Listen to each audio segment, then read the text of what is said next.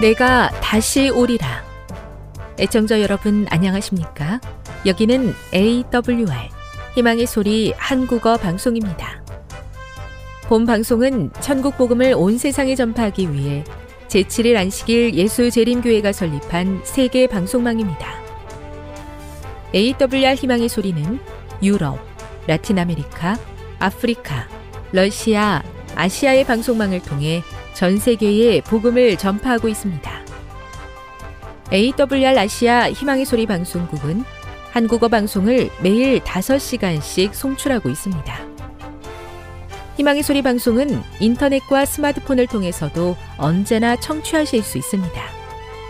들으실 수 있는 인터넷 주소는 awr.org입니다. 유튜브로는 awr 코리아로 검색하시면 됩니다. 이 시간 희망의 소리 한국어 방송과 함께 보람있고 유익한 시간 되시기 바랍니다. 내가 다시 오리라. 여기는 AWR 희망의 소리 한국어 방송입니다. 주파수 안내입니다. 괌에서 송출하는 우리 방송은 한국 표준시로 새벽 1시 30분에 11,955kHz로 새벽 2시 30분에 15,530kHz로 새벽 5시에 9,700kHz로 3회에 걸쳐 송출하고 있습니다. 스리랑카에서 송출하는 우리 방송은 한국 표준시로 새벽 4시에 9,765kHz로 우즈베키스탄에서는 밤 9시에 15,530kHz로 타지키스탄에서는 밤 9시에 15,515kHz로 각각 1시간씩 방송하고 있습니다. 애청자 여러분의 많은 청취 바랍니다.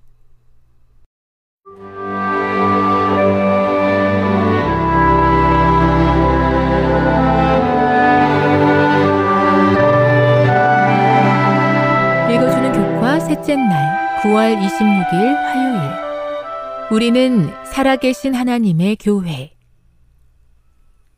하나님의 교회의 일원이 되는 것이 왜 기쁘고 중요한 일인가?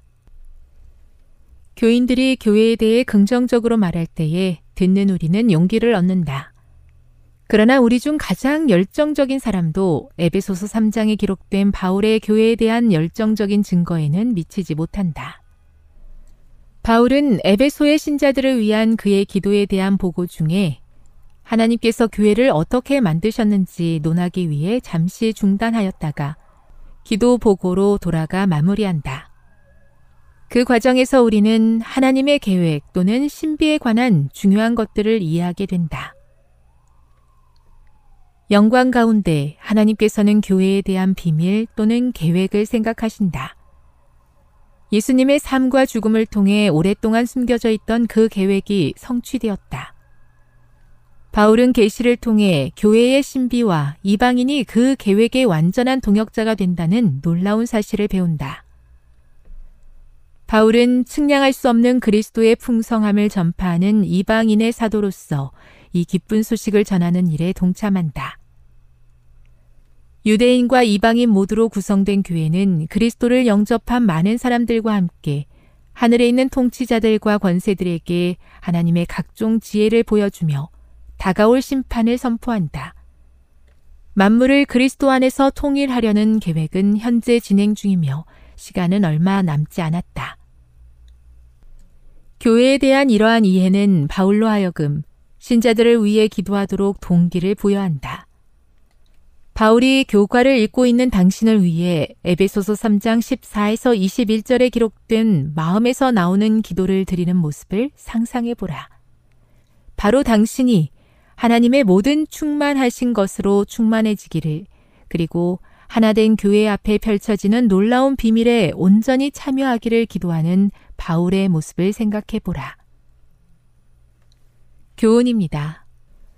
만물을 그리스도 안에서 통일하게 될 때에 하나님의 각종 지혜가 드러나고 이 계획의 동역자인 신자들의 삶을 통해서도 나타나게 된다. 묵상. 바울이 교회에 대해 기록한 글에 비추어 볼 때 우리 교회 신자들 사이에 없어져야 할 장벽은 무엇입니까? 적용. 교회와 우리 가운데서 발견되는 장벽을 없애기 위해 당신이 할 수 있는 일은 무엇입니까? 영감의 교훈입니다. 그리스도의 동역기관인 교회. 우리 주님께서는 교회가 그분 안에서 발견하는 충만함과 풍성함을 세상에 반영하도록 계획하셨다. 우리는 하나님의 선물을 끊임없이 받고 있다. 그러므로 우리는 바로 그 선물을 나누어 줌으로써 그리스도의 사랑과 은혜를 세상에 나타내야 한다. 온 하늘이 일어나서 사자들을 온 세상 방방곡곡으로 보내어 구속의 사업을 진척시키고 있는 동안 살아계신 하나님의 교회 역시 그리스도와 동역하는 기관이 되어야 한다. 증언보감 2권 327에서 328 불완전한 자를 주님의 온전한 계획에 동참하게 하시니 은혜를 감사합니다. 죄인을 온전하게 하시는 주님의 영광이 우리의 삶 가운데 드러나기를 간절히 기도합니다. 하나님의 놀라운 비밀에 온전히 참여하는 교회와 성도가 되게 하옵소서.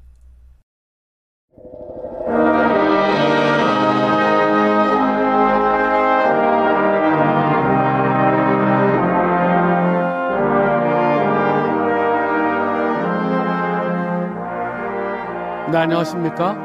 하나님의 은혜와 평강이 함께 하시기를 기원합니다. 오늘 예배 자리에 오신 여러분을 진심으로 환영합니다.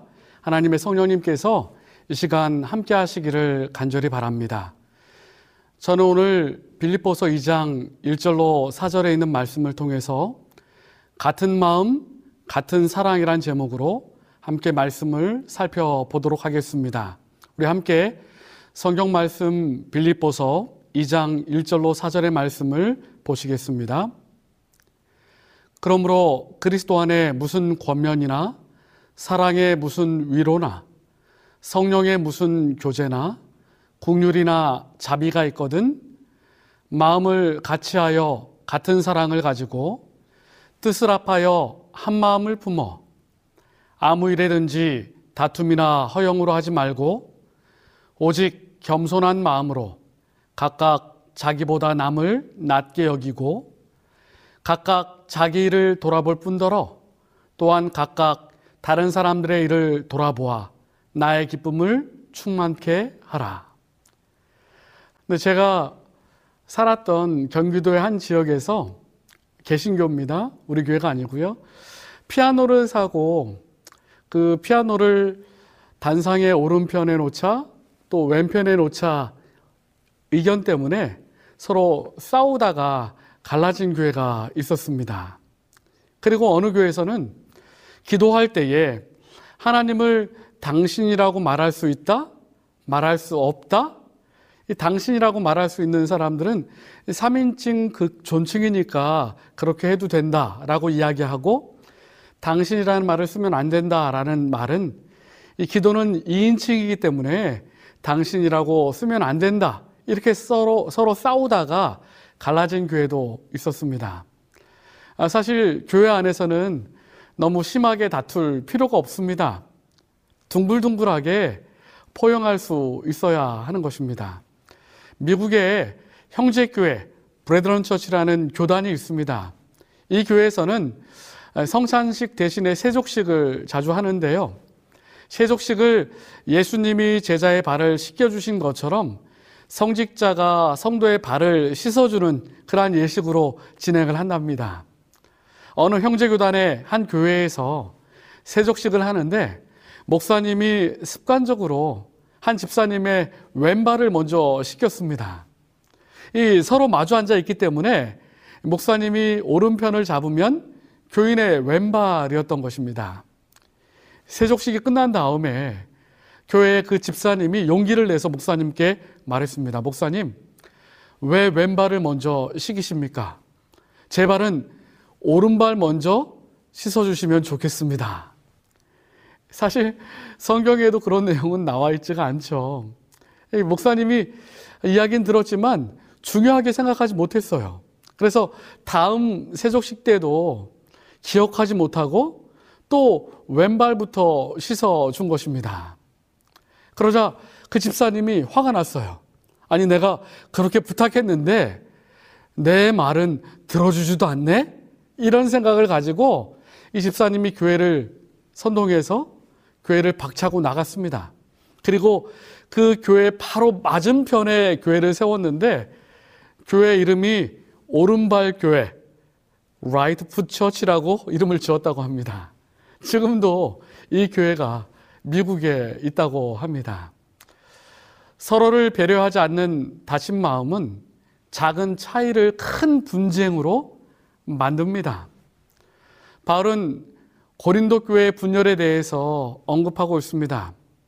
그들은 교회 안에 나는 바울파야, 나는 베드로파야, 나는 아볼로파야 하는 식으로 세 분파로 이 고린도 교회가 나뉘어 있었음을 말씀하고 있습니다. 그리고 오늘 본문 빌립보 교회에도 빌립보 사장이절에 보면 유오디아와 순두개에게 같은 마음을 품으라라고 말씀하신 걸로 봐서 이 빌립보 교회에도 분열의 어려움이 있었다는 사실을 알 수 있습니다. 장로교 교파가요. 이 구글링으로 찾아보면 약 200여 개에서 왔다 갔다 한다고 하는데요. 합쳤다가 분열되고 또 합치고 계속 반복되기 때문에 누구도 정확한 수치를 모른다고 합니다. 이 교회도 여전히 다툼과 분열이 계속되고 있다는 사실을 보여주고 있는 거죠. 여러분, 초등학교 시절에 운동의 날 기억하시죠? 운동의 날에 빠지지 않는 종목이 있습니다. 뭐죠? 줄다리기입니다. 두 팀이 서로 끌려가지 않기 위해서 서로 경기에 이기기 위해서 자기 쪽으로 줄을 힘껏 잡아당기는 그 경기가 바로 줄다리기입니다. 줄다리기에서 가장 중요한 것은 힘을 모으는 것이에요. 아무리 힘이 좋고 아무리 등치가 좋은 사람이 모여 있어도 힘을 함께 모으지 못하면 그 능력을 발휘하지 못하는 것입니다. 교회도 마찬가지예요. 어떻게 하면 힘을 모을 수 있는가? 어떻게 하면 더 큰 능력을 발휘할 수 있는가? 배워야 하는 것입니다. 헬렌 켈러는 그의 자서전 마이 스토리에서 자주 반복한 특별한 문장이 있습니다. 나는 사람들과 함께 있을 때에 큰 기쁨을 누린다. 홀로 있을 때의 기쁨은 참된 기쁨이 아닌 것 같다. 함께 있을 때 정말 기쁘다. 이렇게 얘기했어요.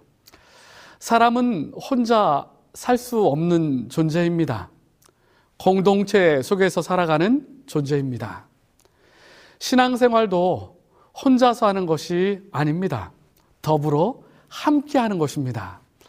신앙은 하나님과 나와의 관계가 있으면서도 수직적 관계라고 말하죠. 더불어 이웃과 나와의 관계도 중요시하고 있습니다. 수평적인 관계도요. 그러므로 신앙생활이란 성도들과 함께 더불어 하는 것입니다. 사회에는 사회에 있는 공동체는 크게 두 가지로 나누어 볼 수 있는데 이익을 위한 공동체, 뭐 회사나 직장 같은 것이 되겠죠. 혈연으로 맺어진 공동체, 가족 이렇게 있습니다. 이익이나 혈연으로 맺어진 공동체. 그러나 교회라고 하는 공동체는 이 모든 것을 초월하여 세상에서 불러낸 하나님의 자녀, 하나님의 가족, 이렇게 형성된 공동체이기 때문에 세상의 다른 공동체와는 다른 것입니다.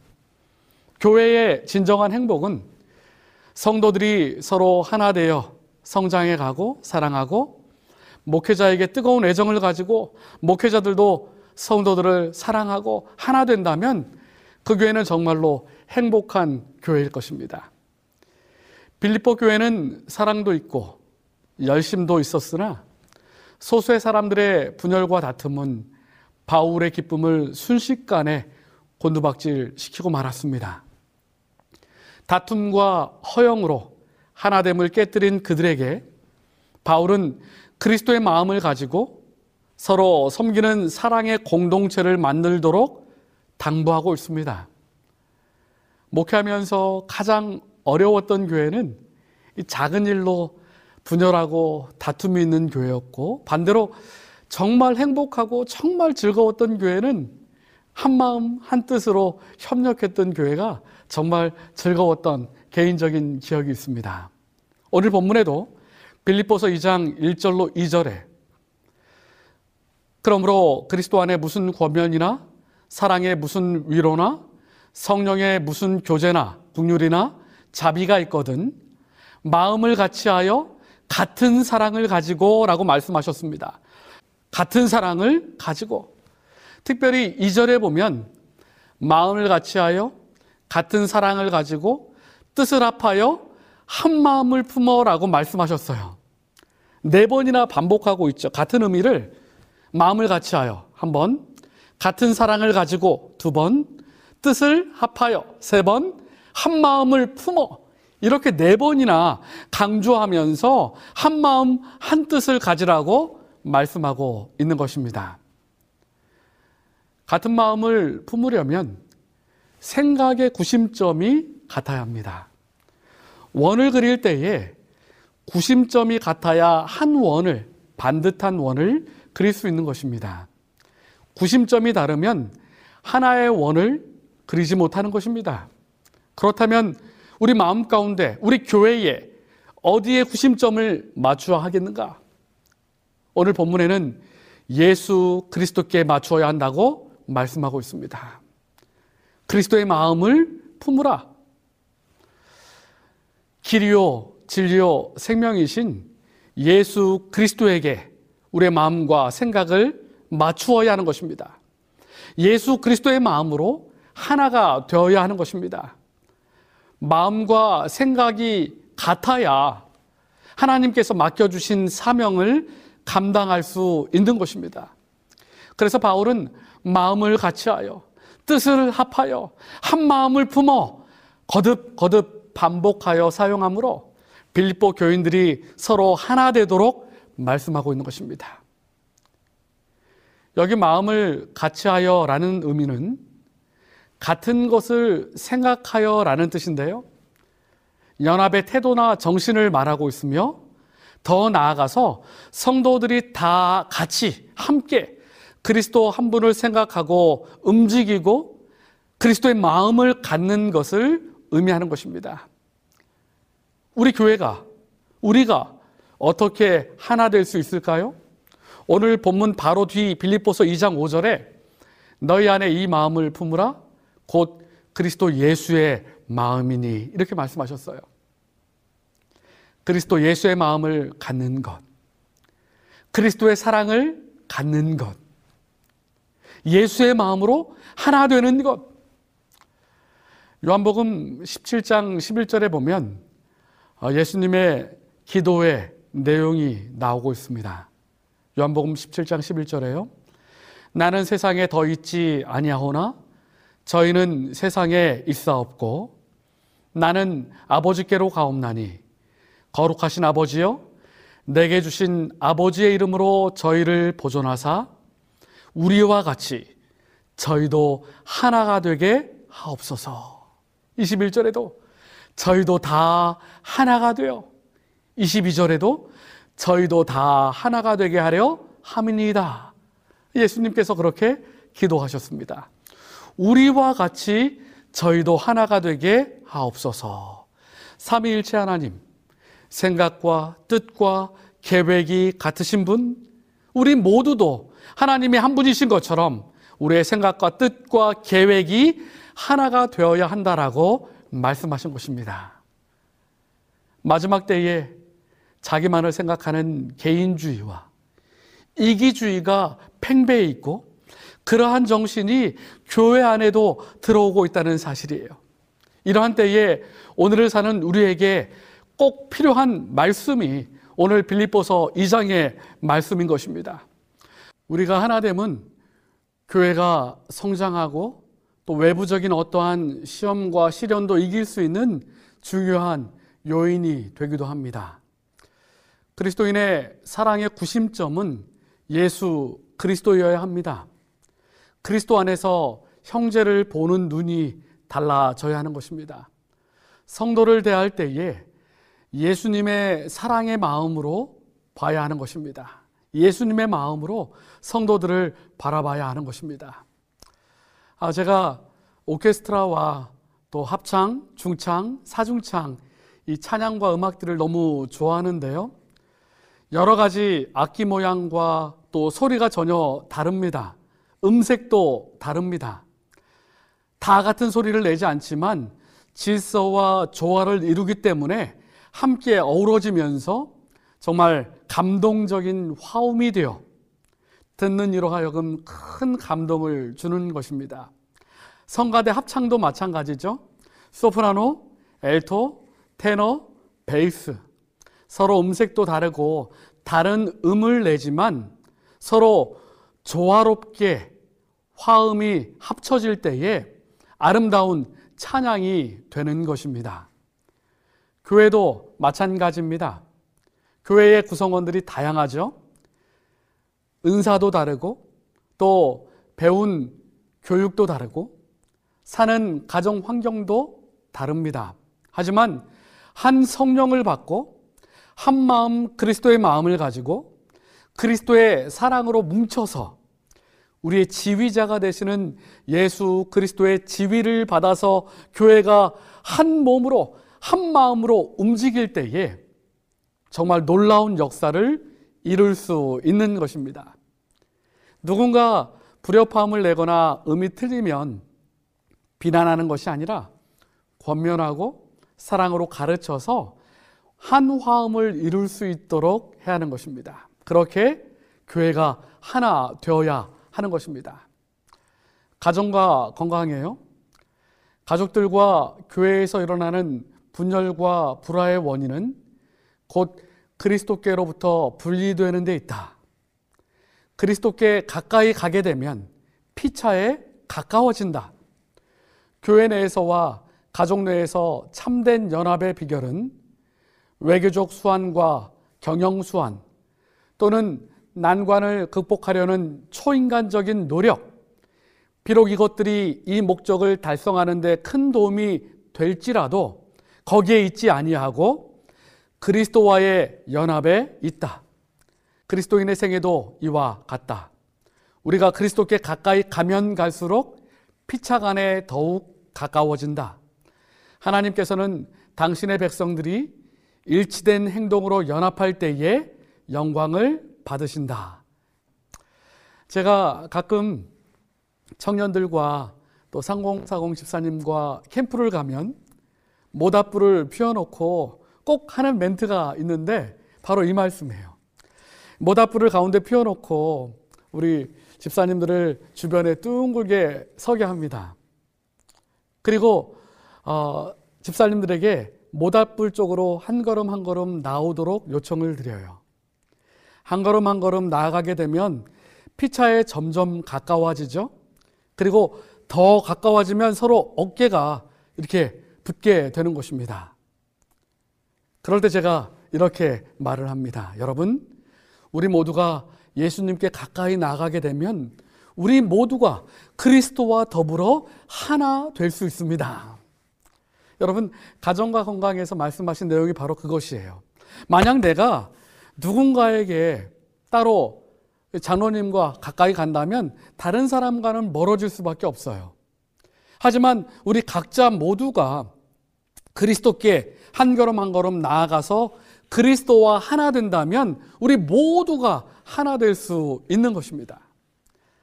남극에는 황제 펭귄이라는 펭귄이 있습니다. 걸어가는 모습도 아주 신사같이 걸어가죠. 겨울이 되면 남쪽으로 남쪽으로 내려갑니다. 영하 60도, 70도가 되는 이 혹한을 남극 대륙에 모여서 이 펭귄들이 겨울을 견뎌내는 것입니다. 이 펭귄들이 겨울을 나는 모습이 너무나 재밌습니다. 여기에 모이기 시작하면요. 서로의 체온에 의지하여 이기는 모습을 보여줍니다. 동글게 원을 그리고 서로 바싹바싹 굳혀서 체온을 잃지 않기 위해서 노력합니다. 특별히 연약한 어린 새끼들은 가운데 가장 따뜻하고 바람이 불지 않는 곳에 놓고 총총히 폭에 앉아서 원을 그리고 있는데요. 그런데 맨 바깥에서 원을 그리며 추위와 맞서는 펭귄은 이제 추위가 나서 견딜 수가 없으면 맨 바깥에 있다가 안쪽으로 들어갑니다. 그러면 안쪽에서 몸을 데피고 있던 펭귄이 다시 앞으로 와요. 서로 서로 체온을 유지하면서 힘든 일은 서로 서로 교대하면서 그렇게 영하 60도, 70도의 혹한을 견디는 것입니다. 겨울 동안에는 결코 자리 다툼을 하지 않습니다. 왜냐하면 자리 다툼을 하다가 체온을 잃어버리거나 또 혼자 떨어지게 되면 얼어 죽을 수도 있기 때문에 절대로 밀쳐내기를 하거나 서로 자리 다툼을 하지 않는 것이에요. 서로 서로 힘을 모아서 어려움을 이겨내는 것입니다. 우리는 예수님 안에서 그렇게 함께 모여야 합니다. 함께 마음을 합쳐야 합니다. 같은 마음, 같은 사랑, 같은 마음을 품어야 하는 것입니다. 사단의 전략은 분리입니다. 사단의 전략은 우리가 하나 된 것을 파괴하는 것입니다. 사단은 먼저 자신이 하나님께로부터 분리되었습니다. 그리고 우리도 하나님께로부터 분리시키도록 하는 것입니다. 그리고 그것이 죄예요. 사단은 우리를 어떻게 해서든지 분리시키려고 노력합니다. 우는 사자처럼 우리를 삼킬 자를 찾고 있다. 그렇게 말씀하고 있잖아요. 그래서 우리는 깨어 기도하며 사단의 공격을 잘 분별할 줄 알아야 합니다. 교회의 하나됨을 지켜야 하는 것입니다. 기러기들이 날아가는 모습을 보면 언제나 V자 형태로 날아갑니다.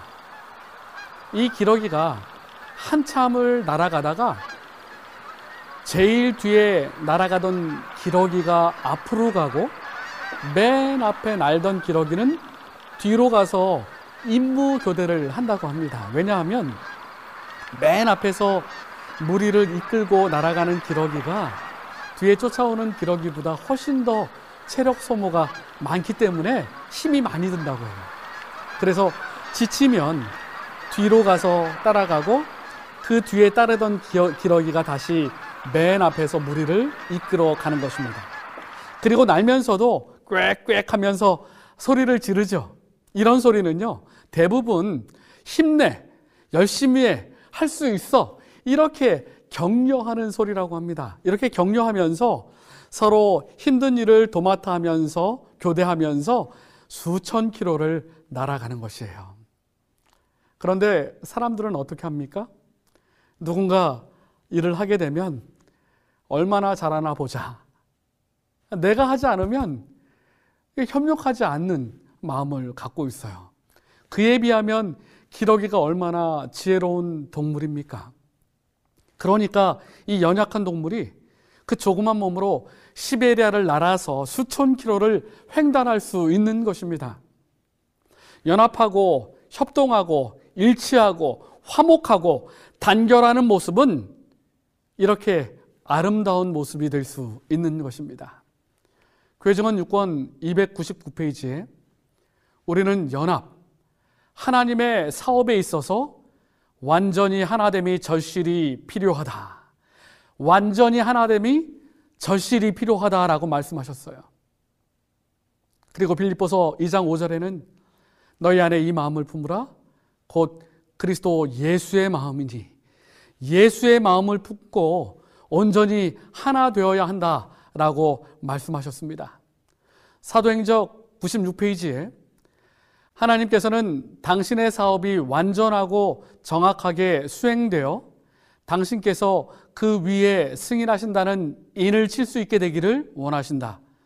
그리스도인은 그리스도인들과 연합하고 교회는 교회와 연합하고 인간 도구는 하나님과 협력하고 모든 대리자는 성령께 복종하여 모두 하나님의 은혜에 복된 기별을 세상에 전파하는 일에 연합해야 한다. 네, 사도행적 96페이지에 연합이란 말이 굉장히 많이 나오고 있죠. 교회는 교회들과 연합하고 사람은 사람들과 연합하고 또 하나님께서 주신 기별을 세상에 전파하는 일에 온전히 연합해야 한다라고 말씀하셨습니다. 오늘 빌립보서에 말씀하신 것처럼 같은 마음, 같은 사랑, 한 마음을 품어 연합하는 우리 모든 교회가 되기를 간절히 바랍니다. 두 번째로 3절에 어, 보시면 아무 일에든지 다툼이나 허영으로 하지 말고 이렇게 말씀하고 있습니다. 다툼은 이기적인 야망이고요. 허영은 알맹이 없는 자랑을 의미하는데, 즉, 공허하고 세상적인 마음을 표시하는 것입니다. 다툼과 허영은 다 자기중심에서 생겨나는 결과로서 하나됨을 방해하는 것입니다. 그래서 다툼과 허영을 버리라는 것은 자기중심에서 벗어나라라는 말씀과 같은 것입니다. 다툼과 허영은 자신의 이익과 특권을 요구하는 데서 싸게 트는 것입니다. 다툼과 허영은 교회의 또 그리스도인의 적인 것입니다. 예수님께서 이 땅에 오신 것은 십자가를 통하여 하나 되게 하셨고 화평케 하기 위하여 오셨습니다. 반대로 다툼과 허영은 화평을 무너뜨리고 하나됨을 파괴하는 무서운 독서인 것입니다. 빌립보 교회는 유오디아와 순두계의 지나친 열심 때문에 다툼이 일어났습니다. 다툼의 원인은 같은 마음을 갖지 않았기 때문입니다. 그 결과 저들에게 화목이 없게 되었습니다. 허영은 진실을 잃게 하고 자기의 존재를 완전히 상실케 합니다. 허영은 인생을 파멸로 몰아가는 채찍과도 같습니다.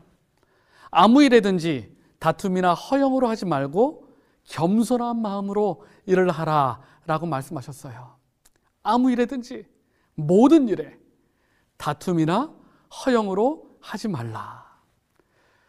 성경에는 서로 무엇 무엇 뭐 하라라는 표현이 여러 군데 나옵니다.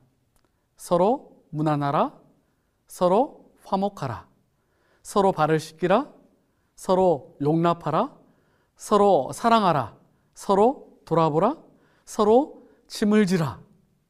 서로라는 말은요, 연대적인 관계를 의미합니다. 서로, 더불어. 서로 웃고 서로 우는 사랑의 관계처럼 더 아름다운 것은 없는 것입니다. 그러므로 교회의 교회다움이란 서로를 존중할 줄 아는 마음이 있어야 하는 것입니다. 그러기 위해서 다시 한번 너희 안에 이 마음을 품으라 곧 그리스도 예수의 마음이니 라고 말씀하고 계십니다. 예수의 마음을 품으면 서로 다툼이나 허영으로 할 수 없습니다. 서로를 존중하고 서로 서로를 겸손으로 하나를 이루게 만드는 것입니다. 예수님의 마음, 같은 마음, 그 같은 사랑, 예수님의 사랑을 가질 때에 우리는 서로를 용납하고 사랑할 수 있는 것입니다. 그리고 세 번째로 본문 3절에 보시면 오직 겸손한 마음으로 각각 자기보다 남을 낮게 여기고 라고 말씀하셨습니다. 겸손한 마음을 가져야 한다라고 말씀하셨어요. 교회가 하나 되어야 하고 이기적인 마음, 자신만을 아는 마음을 버려야 하고 겸손한 마음을 가져야 한다라고 권면하고 있습니다. 겸손이란 하나님 앞에서 낮아지는 것입니다. 그리고 오늘 본문에서 말씀하신 것처럼 사람 앞에서 남을 자기보다 낮게 여기는 것이에요. 겸손은 결코 비겁함이 아닙니다. 비겁은 두려움에서 생겨나는 것이지만 겸손은 사랑에서 생겨납니다. 예수님의 마음에서 생겨나는 것입니다. 겸손의 적극적인 자세는 남을 자기보다 낮게 여기는 태도입니다. 그래서 로마서 12장 10절에 형제를 사랑하며 서로 우애하고 존경하기를 서로 먼저 하라 라고 말씀하셨고요. 로마서 12장 16절에도 서로 마음을 같이 하여 높은 데 마음을 두지 말고 도리어 낮은 데 처하여 스스로 지혜 있는 채 하지 말라라고 말씀하셨어요. 겸손한 마음은 예수님의 마음입니다. 나는 마음이 온유하고 겸손하니라고 말씀하셨어요. 예수님의 마음을 품는다면 우리는 겸손한 마음을 갖게 될 것입니다. 겸손의 반대말이 교만이죠. 교만에 대하여 잠언 18장 12절에 사람의 마음의 교만은 멸망의 선봉이요 겸손은 존귀의 앞잡이다 말씀하셨습니다. 잠언 29장 23절에도 사람이 교만하면 낮아지게 되겠고 사람이 겸손한 마음을 갖게 되면 마음이 겸손하면 영예를 얻으리라라고 말씀하셨어요. 교만의 의미는 자기만을 생각하는 것입니다. 자기 생각만이 옳고 다른 사람보다 자기가 더 낫다고 생각하며 자신의 판단만을 고집하고 주장하는 것이 바로 교만이에요. 이 교만이 생길 때에 반드시 자존심을 자극해서 무엇인가를 내어 보이려는 허영이 드러나고 다툼이 벌어지게 되는 것이에요. 교만한 마음, 또 이기적인 마음, 허영심, 그리고 그러한 결과로 다툼이 생겨나는 것입니다. 교회 안에서도 직원회를 하든지 회의를 하다 보면 그렇게 말하는 사람이 있어요. 내 의견이 언제나 옳고 다른 사람이 틀렸다.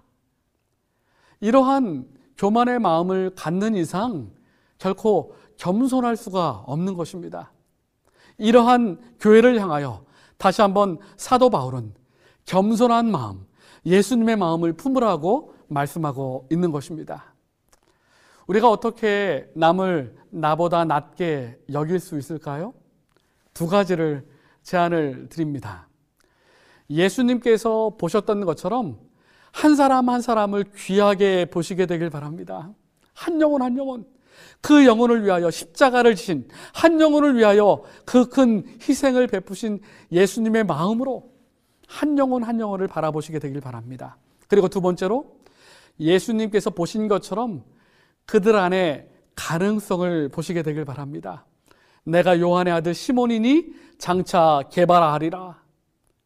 시몬에게 가능성을 보셨어요. 너무나도 유명한 종교개혁자 루터와 쯔빙글리에 대한 일화가 있습니다.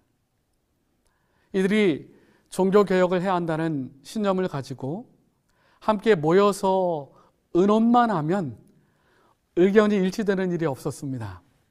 언쟁만 하다 헤어지고 헤어지고 나면 또 아쉽고 그리고 또 만나면 또 역시 의견이 일치되지 아니하고 자기 주장만 내세우고 양보를 하지 않다 보니까 평행선만 달리게 되었던 것입니다. 어느 날도 모여서 의논해 보았지만 도무지 의견 일치가 되지 않자 그들이 스위스에 있는 한 산장으로 가서 머리를 식히고 또 함께 의논해 보자 하면서 아, 스위스의 깊은 산골짜기로 갔습니다. 계곡에 물이 흐르는 골짜기를 걷게 되었는데 우연히 그 계곡 위에 외나무 다리를 발견하게 되었습니다. 그리고 그 외나무 다리 양쪽에는 염소가 한 마리씩 다가오는 장면을 보게 되었습니다. 염소가 얼마나 고집이 셉니까? 그죠? 이 두 마리 염소가 외나무 다리 한가운데서 만나게 되면 분명히 서로 싸우다가 둘이 다 떨어지거나 아니면 승리한 한 마리만이 외나무 다리를 걷게 될 거야 라고 생각을 가지게 되고 둘이 앉아서 외나무 다리를 건너는 그 염소를 바라보고 있었습니다. 흥미있게 그 광경을 바라보고 있었는데 예상 밖의 일이 벌어지고 말았습니다. 염소들이 맞은편에서 서로 다가와 마주하더니 한 마리가 통나무 위에 납작 엎드리는 것입니다. 그리고 다른 염소는 어떻게 하면 상처가 되지 않을까? 어떻게 하면 밑에 있는 염소가 아프지 않을까? 그렇게 조심스럽게 엎드린 염소를 밟고 건너가는 것을 보게 된 것입니다. 그리고 그 염소가 건너가자마자 엎드려 있던 염소가 일어나서 자기의 길을 안전하게 가는 것을 볼 수 있었습니다. 염소들이 서로 무릎 꿇고 양보하는 모습을 본 것이에요. 루터와 쯔빙글리는 이 모습을 통하여 큰 교훈을 얻었다고 합니다. 여러분 교회도 마찬가지입니다. 서로 양보하고 서로 낮아질 때에 더 큰 놀라운 사역을 이룰 수 있다는 사실을 기억하십시오. 내 뜻만이, 내 뜻만이 옳고 다른 사람이 틀렸다는 생각을 버리시게 되길 바랍니다. 나도 틀릴 수 있고, 나도 잘못될 수 있고, 그렇게 서로 겸손히 양보하는 마음을 가질 때에 하나 될 수 있다는 사실을 기억하시게 되길 바랍니다. 그리고 네 번째로 오늘 본문 사절에 보시면 각각 자기를 돌아볼 뿐더러 또한 각각 다른 사람들의 일을 돌아보아 나의 기쁨을 충만케 하라 라고 말씀하셨습니다. 여러분, 교회에서 성도들은 자기 일에만 몰두하는 사람이 아닙니다. 자기만 아는 신앙은 아직도 어린아이의 신앙이에요. 모든 일에 자기만 생각한다면 우리는 결코 하나가 될 수 없을 것입니다. 그러므로 이기적인 신앙은 자기만 아는 신앙은 그리스도의 사랑을 파괴하며 또한 봉사 생활을 가볍게 만들게 되는 것입니다. 오늘 본문에 보시면 돌보아라는 표현이 있죠. 다른 사람을 돌보아. 주의 깊게 관찰하며 흥미를 가지고 돌봐주는 것을 의미합니다. 다른 사람을 볼 때 주의 깊게 사랑을 가지고 보는 것이에요. 비난하는 태도나 뭐 잘못한 거 없나? 책망할 거 없나? 이렇게 보는 것이 아니라 그리스도의 사랑을 가지고 또 격려하고 사랑하는 마음으로 보는 것입니다. 즐거워하는 자와 함께 즐거워하고 또 슬픈 일이 있을 때 함께 울고 그렇게 섬기는 것이 바로 그리스도의 자세고 겸손한 자세일 것입니다. 예수님께서도 우리를 섬기기 위하여 이 땅에 오셨다고 성경은 말하고 있습니다. 마가복음 10장 45절에 인자에 온 것은 섬김을 받으려 함이 아니라 도리어 섬기려 하고 자기 목숨을 많은 사람의 대성물로 주려 함이니라. 우리가 교회에 함께 온 것은요, 교회에서 대접받고 성김을 받으려고 한 것이 아니라 예수님께서 그러하셨던 것처럼 섬기기 위하여 왔다는 사실을 꼭 기억하시기 바랍니다. 예수님처럼 우리 교회에서의 섬김은 조건 없는 섬김이요, 희생적인 봉사를 나타내는 것입니다. 로마서 12장 13절에도 성도들의 쓸 것을 공급하며 손 대접하기를 힘쓰라고 말씀하셨습니다. 사랑하는 성도 여러분, 빌립보 교회는 특수한 여러 장점이 있는 교회였음에도 불구하고 성도 간에 하나 되지 못하고 다툼과 허영이 존재함으로 연약한 부족함을 가진 슬픔을 간직한 교회였습니다. 우리들은 오직 서로를 격려하고 바로 세워주는 바람직한 교회로 성장해야 하는 것입니다. 마음을 같이하고 뜻을 합하고 한 마음을 품어 하나 되도록 힘써야 할 것입니다. 또한 자기중심적인 신앙의 자세에서 이제는 남을 돌아볼 수 있는 성숙한 신앙으로 나아가야 되겠습니다. 겸손한 마음을 가지고 다른 사람을 나보다 낮게 여기는 예수님의 마음을 갖게 되기를 간절히 바랍니다. 목사에게 보내는 권면 234페이지에서 235페이지에 우리는 사랑과 감사를 품어야 하며 예수님을 바라봄으로 그분의 형상으로 변화되어야 한다. 이렇게 한 결과로 신뢰와 소망, 인내와 용기가 증가하게 될 것이다. 우리는 우리를 먼저 사랑하신 그분의 성품을 명상해야 한다. 하나님의 비할 데 없는 사랑을 명상함으로 우리는 그분의 본성을 우리에게로 취해 드린다. 매일매일 그리스도를 명상하고 바라볼 때에 그리스도의 온유하고 겸손한 마음이 우리의 마음이 될 것입니다. 미국의 남북 전쟁이 있을 때에 한 번은 어느 강사회를 두고 남군과 북군이 서로 대치하고 있었습니다. 밤이 지나고 아침이 밝아오면 서로 간에 아주 치열한 전투를 하도록 예정되어 있었습니다. 밤이 되었습니다. 흐르는 강물 위에 고요한 달빛만이 적막하게 비추고 있었습니다. 병사들은 두려움에 떨면서 아무도 잠을 이루지 못하고 있었습니다. 그때 한 병사가 적막감을 깨뜨리고 나직한 목소리로 한 노래를 부르기 시작했습니다.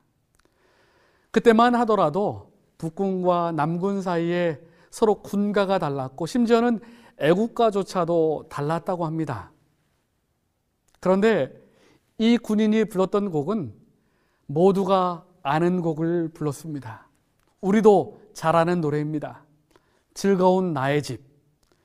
즐거운 곳에서는 날 오라 하여도 내 쉴 곳은 작은 집, 내 집뿐이리.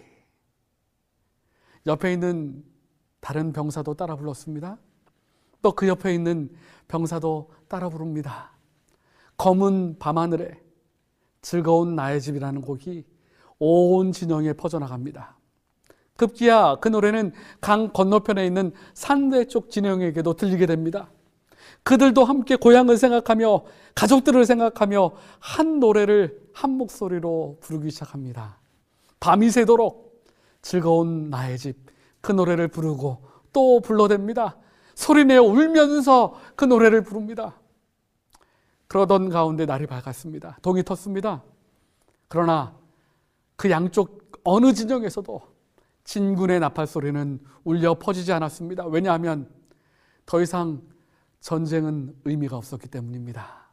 그들의 마음이 근본으로 돌아갔습니다. 왜 우리가 싸워야 하는가? 우리는 다 한 형제인데.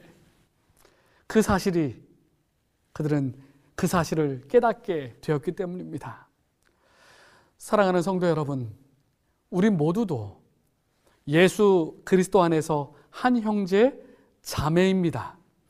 그리스도의 피로 맺어진 끊을래야 끊을 수 없는 관계인 것입니다. 그러므로 교회 안에서는 다툼이나 원망이나 미움이나 그 모든 것들이 사라지고 하나가 되어야 하는 것입니다. 평안에 매는 줄로 성령의 하나 되게 하신 것을 힘써 지키라. 몸이 하나이요 성령이 하나이니 이와 같이 너희가 부르심의 한 소망 안에서 부르심을 입었느니라. 주도 하나이요, 믿음도 하나이요, 침례도 하나이요, 하나님도 하나이시니. 여러분, 교회는 하나입니다. 성령님도 하나입니다. 우리도 한 소망 안에 부르심을 받았습니다. 성령의 역사를 통하여 우리 모두가 믿음의 가족이 되었습니다. 한 가족이 되었습니다. 예수 그리스도를 믿는 순간 그분의 보혈을 개인적으로 개인의 구주로 받아들이는 그 순간 성령은 우리 모두를 그리스도의 지체, 교회의 한 지체가 되게 해주신 것입니다. 내가 교회의 가족이 되는 순간 우리는 동일한 소망, 하나님 나라에 대한 소망, 천국에 대한 소망, 재림에 대한 소망, 부활의 소망, 같은 소망을 갖게 되었습니다. 같은 마음, 같은 소망, 같은 생각을 갖게 되었습니다. 아프리카 부족을 연구하던 어느 학자가 아프리카의 아이들을 불러놓고 게임을 하나 제안했습니다. 멀리 나무 밑에 맛있는 각종 과일이 담겨진 바구니를 하나 두고서 먼저 달려가는 사람이 그 과일을 다 먹게 되는 그러한 게임이었습니다. 그리고 아이들을 한 줄로 세우고 자, 출발! 하고 얘기했습니다. 그러자 아이들이 마치 약속이나 한 듯이 서로 손을 잡고 바구니를 향하여 한 걸음 한 걸음 같이 달려가는 것입니다. 그리고 바구니 안에 있는 과일을 다 같이 함께 나누어 먹었습니다. 그 학자가 의아해서 아이들에게 물었습니다. 얘들아, 한 명이 먼저 달려가면 이 모든 걸 다 차지하고 혼자 먹을 수 있는데 왜 손잡고 함께 뛰어갔어? 그때 아이들이 대답한 답이 우분투라는 말입니다. 우분투라는 말은 아프리카 반투족의 말로 너가 있기에 내가 있다 라는 말이에요. 너가 있기 때문에 내가 있다. 그러면서 아이들이 이렇게 말합니다. 다른 사람이 모두 슬픈데 어떻게 혼자서만 행복해질 수 있나요? 나 혼자 이 과일을 다 먹으면 다른 아이들은 슬퍼하는데 과일을 먹는 내가 행복해질 수가 없잖아요. 이렇게 얘기하는 것이에요. 여러분, 교회 하나도 이러한 마음을 가져야 하는 것입니다. 당신이 있어서 내가 있습니다. 당신이 행복하기 때문에 내가 행복합니다. 당신이 있어서 우리가 이 일을 함께 할 수 있습니다. 말씀을 정리합니다. 오늘 빌리포서 2장의 사도 바울의 권면처럼 같은 사랑과 같은 사랑, 한 마음을 갖게 되기를 간절히 바랍니다. 서로를 존중하는 마음으로 자기중심에서 벗어나 서로를 사랑하는 마음 갖게 되길 간절히 바랍니다. 또한 자기보다 남을 낮게 여기며 겸손한 마음으로 섬기게 되길 바랍니다. 다른 사람들의 일을 돌아보아 서로 서로 봉사하며 사랑을 실천하는 삶을 살게 되기를 간절히 바랍니다. 그로 인하여 우리 교회가 하나 되고 겸손히 봉사하며 서로 서로 협력하여 역사할 때에 하나님의 놀라운 축복과 은혜가 함께할 것을 저는 믿습니다. 교회마다 연합의 능력, 하나됨의 힘, 성령의 능력이 역사하는 놀라운 축복이 일어나게 되기를 간절히 바라며 오늘 말씀을 마치도록 하겠습니다.